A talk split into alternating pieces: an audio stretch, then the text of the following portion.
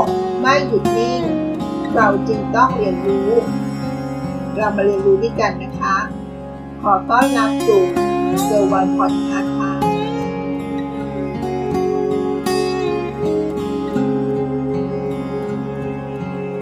ความอ้วน ถ้าต้องการจะลดความอ้วน เรามักจะคิดถึงอะไรคะ การอดอาหาร การกำลังกายให้หนักขึ้น หรือแม้กระทั่งการทำทั้งสองอย่างนะคะทั้งการควบคุมอาหาร และการออกกำลังกาย เพื่อให้เรานั้นมีร่างกายที่ผอมน้ำหนักตัวเราลดลง แต่บางครั้ง เคยสังเกตไหมคะว่า ได้ทำทั้งสองอย่างแล้ว แต่น้ำหนักตัวเราก็ยังไม่ลดลง อาจจะมีอะไรบางอย่างที่ซ่อนอยู่หรือเปล่าคะและเรายังไม่รู้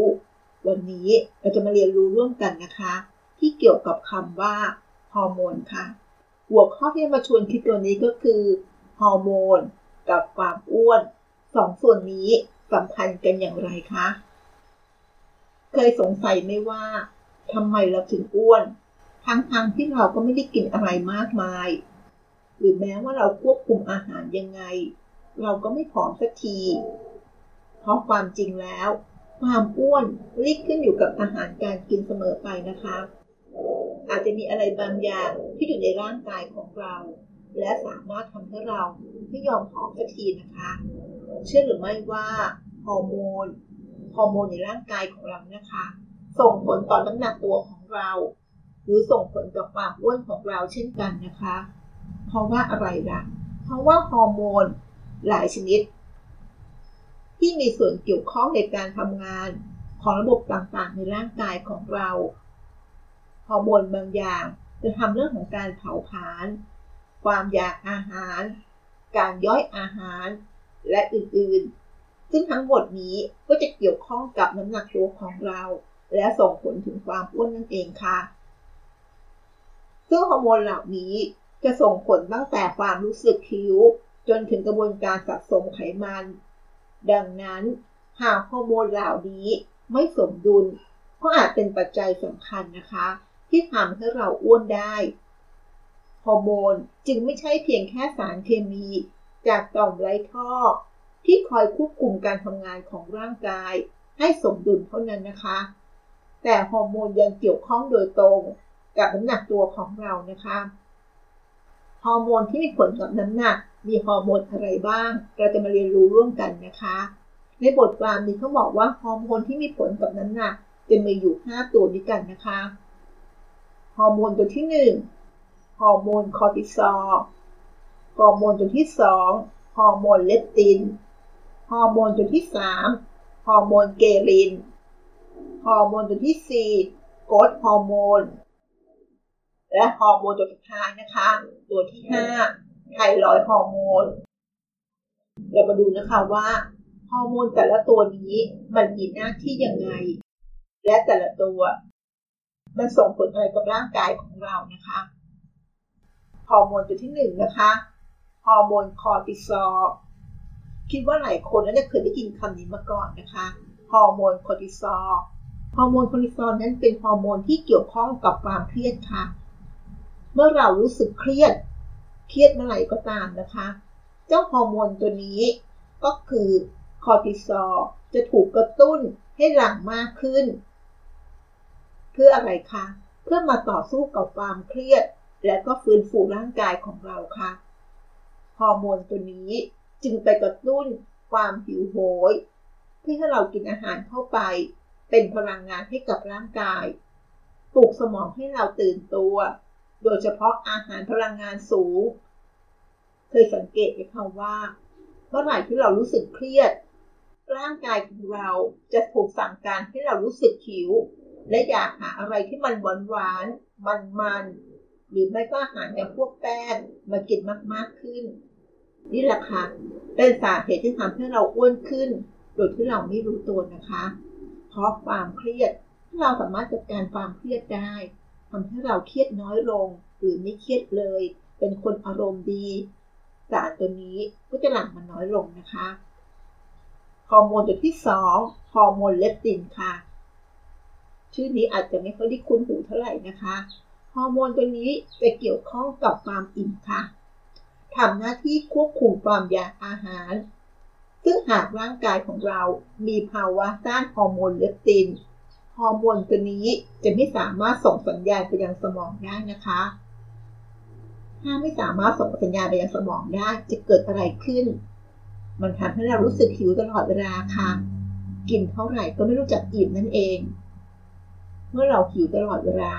และกินได้ตลอดเวลา ไม่รู้จักอิ่ม มันก็จะส่งผลให้เราอ้วนได้ค่ะ โรคอ้วนและน้ำหนักเกินในที่สุด โดยภาวะการขาดฮอร์โมนเลปตินนั้น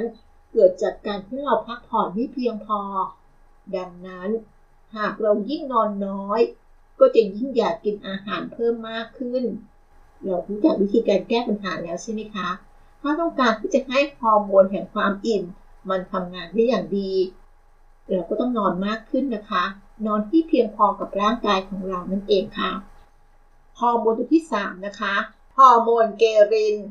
ฮอร์โมนตัวนี้จะตรงข้ามกับฮอร์โมนตัวที่ 2 ค่ะฮอร์โมนเลปตินคือฮอร์โมนของความอิ่มใช่ไหมคะฮอร์โมนตัวนี้เป็นฮอร์โมนของความหิวค่ะ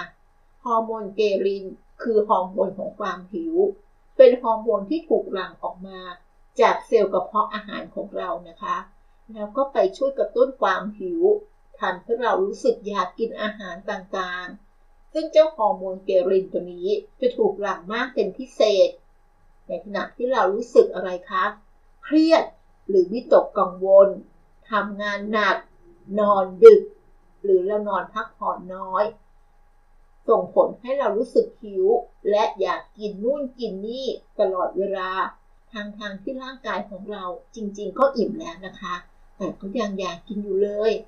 สังเกตดูว่าสามฮอร์โมนที่เราพูดกันเนี่ยมันมีความเกี่ยวข้องและมีความสัมพันธ์กันนะคะ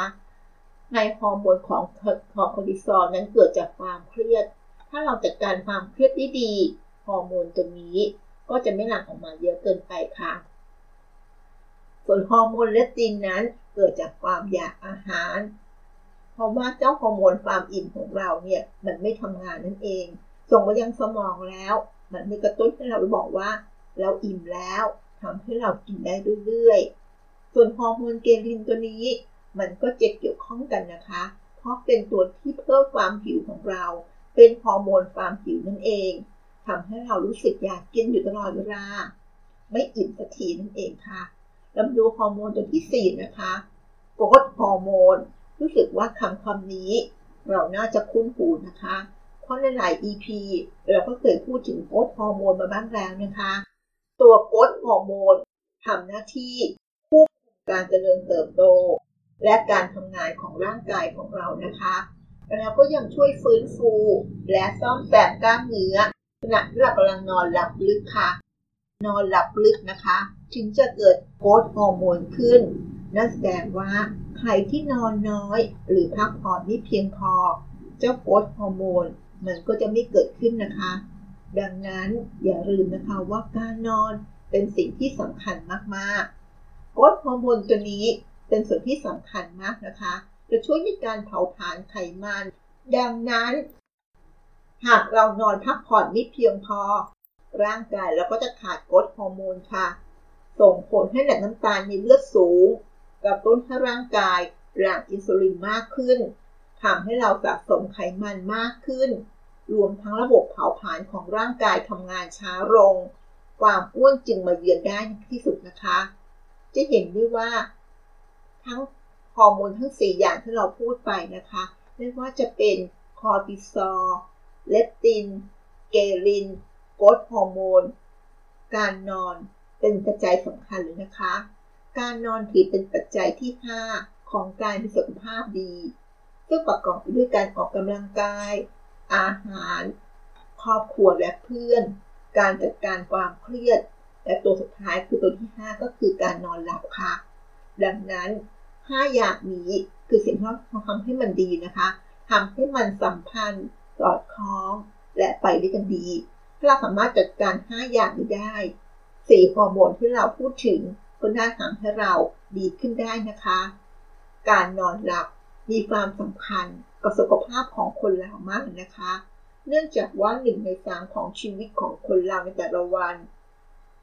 สิ่งนั้นก็สำคัญก็คือเรื่องของการพักผ่อนด้วยการนอนหลับ อย่างน้อย 8 ชั่วโมง จาก 24 ชั่วโมงในแต่ละวันนะคะ แต่ละคนก็อาจจะนอนพักผ่อนได้ไม่ถึงขนาดนี้นะคะ เพราะว่าขึ้นอยู่กับช่วงวัย ขึ้นอยู่กับอายุด้วยนะคะ ดังนั้น ในการนอนหลับของเราอย่างน้อยสัก 6 ชั่วโมงขึ้นไป หรือ 5 ชั่วโมงขึ้นไปเนี่ย ก็น่าจะโอเค เพียงแค่เราตื่นมาแล้วรู้สึกสดชื่น ไม่รู้สึกอ่อนเพลีย แค่นี้ก็ถือว่าเป็นการนอนที่มีคุณภาพแล้วนะคะ การขาดการนอนหลับในคนปกติ สามารถทำให้เกิดผลเสียต่อสุขภาพกาย และก็สุขภาพใจของเรานะคะ อาจจะมีอาการมึนงงเวียนศีรษะ ปวดศีรษะ หงุดหงิด สมาธิไม่ดี การตัดสินใจก็จะแย่ลงนะคะ นี่คืออาการเบื้องต้นของการนอนหลับไม่เพียงพอ การนอนเป็นปัจจัยที่ 5 อย่าลืมนะคะ ดูแลการนอนของเราให้ดี และทุกอย่างของเราก็น่าจะดีตามด้วยนะคะ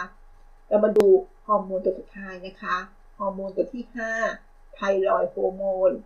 ไทรอยฮอร์โมนนั้น ก็น่าจะเกี่ยวข้องกับต่อมของไทรอยถูกไหมคะ ต่อมไทรอยทำหน้าที่ผลิตไทรอยฮอร์โมนค่ะ เข้าสู่กระแสเลือด ซึ่งตัวไทรอยฮอร์โมนนี้จะช่วยควบคุมการเผาผลาญพลังงาน ระดับอุณหภูมิของร่างกาย ระดับไขมันในเลือด อารมณ์ ความรู้สึก รวมถึงความแข็งแรงของกล้ามเนื้อด้วยนะคะ หากต่อมไทรอยทำงานผิดปกติ ผลิตฮอร์โมนออกมาได้น้อย ก็จะส่งผลนะคะ กับความสามารถในการเผาผลาญพลังงาน ก็จะต่ำกว่าปกติ น้ำหนักตัวของเราก็จะเพิ่มขึ้นได้ง่าย อาการอ้วนแบบบวมฉุกก็จะตามมาได้ด้วยนะคะ นั่นก็คือ 5 ฮอร์โมนที่เกี่ยวข้องกับ ความอ้วนนะคะ ถ้าเราสามารถควบคุมสิ่งเหล่านี้ได้ ก็จะสามารถทำให้เรามีความอ้วนได้ลดลงหรือน้ำหนักตัวของเราก็จะลดลงในกันค่ะ ดังนั้นการดูแลฮอร์โมนก็เท่ากับการดูแลรูปร่างร่างกายของเรานะคะ หากเราพยายามควบคุมอาหารแล้ว น้ำหนักตัวก็ยังไม่ลดลง การปรับพฤติกรรมบางอย่าง เพื่อเสริมสร้างความสมดุลให้กับฮอร์โมนทั้ง 5 ตัวนี้ อาจจะเป็นอีกหนึ่งทางออกนะคะ เพราะหากกล่องผลิตฮอร์โมนตัวใดตัวหนึ่ง บกพร่องไปย่อมส่งผลกระทบ ต่อประสิทธิภาพ การทำงานของต่อมอื่นๆด้วยนะคะ โดยเฉพาะระบบเผาผลาญและไขมันสะสมในร่างกายของเราค่ะ ในบทความเขาก็มีข้อแนะนำนะคะว่า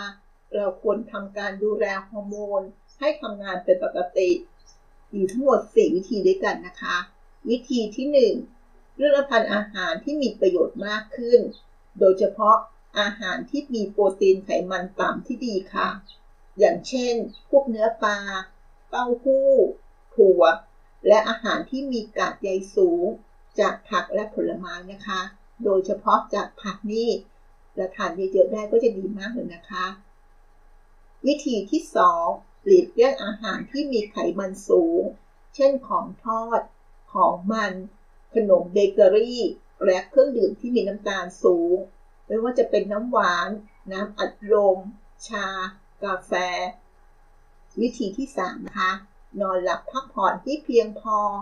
เราควรนอนพักผ่อนวันละ 8 ชั่วโมงอย่างต่อเนื่องนะคะ และไม่ควรอดนอนติดต่อกันหลายวันค่ะ และวิธีที่ 4 วิธีสุดท้ายนะคะทำจิตใจให้สบาย ไม่เครียด รู้จักปล่อยวางทำกิจกรรมผ่อนคลายให้กับร่างกายและจิตใจของเรา ด้วยการนั่งสมาธิ การออกกำลังกาย การออกไปท่องเที่ยว การพบปะเพื่อนฝูง หรือการทำงานอดิเรกอะไรก็ได้นะคะ ที่ทำให้เรารู้สึกผ่อนคลาย ไม่เครียด และทำให้เราปล่อยวางขึ้นนะคะ ทั้ง 4 วิธีนี้ก็เป็นการดูแลฮอร์โมน ก็เท่ากับดูแลรูปร่างของเรา ถ้าทั้งหมดนี้สมดุล เราก็ทำให้ฮอร์โมนต่างๆ ในแต่ละตัวที่ในร่างกายของเราก็จะสมดุลตามด้วยนะคะ อย่าลืมนะคะ ดูแลรูปร่าง ก็คือการดูแลฮอร์โมน ด้วย 4 วิธีที่เราได้กล่าวไปนะคะไม่ว่าจะเป็นการเลือกทานอาหารที่มีประโยชน์ การหลีกเลี่ยงอาหารที่มีไขมันสูง การนอนหลับพักผ่อนที่เพียงพอ และสุดท้ายนะคะ การผ่อนคลายให้เราสบายๆจิตใจของเราจะไม่เครียด แล้วก็ปล่อยวางค่ะ เพียงแค่นี้ชีวิตของเราก็จะทำให้เรามีความสุขขึ้นในการเดินชีวิต และส่งผลให้รูปร่างของเราไม่อ้วนเลยนะคะ การที่เรารูปร่างไม่อ้วน หรือเรียกว่าผอมสักทีนึงก็ทำให้เราใช้ชีวิตแบบชิลๆไปไหนก็ได้สวมใส่เสื้อผ้าได้อย่างสบาย เลือกเสื้อผ้าต่างๆ ได้มากขึ้นเลยนะคะ เพียงแค่นี้เราก็จะมีความสุขแล้วนะคะ ขอบคุณที่รับฟัง แล้วพบกันใน EP หน้า สวัสดีค่ะ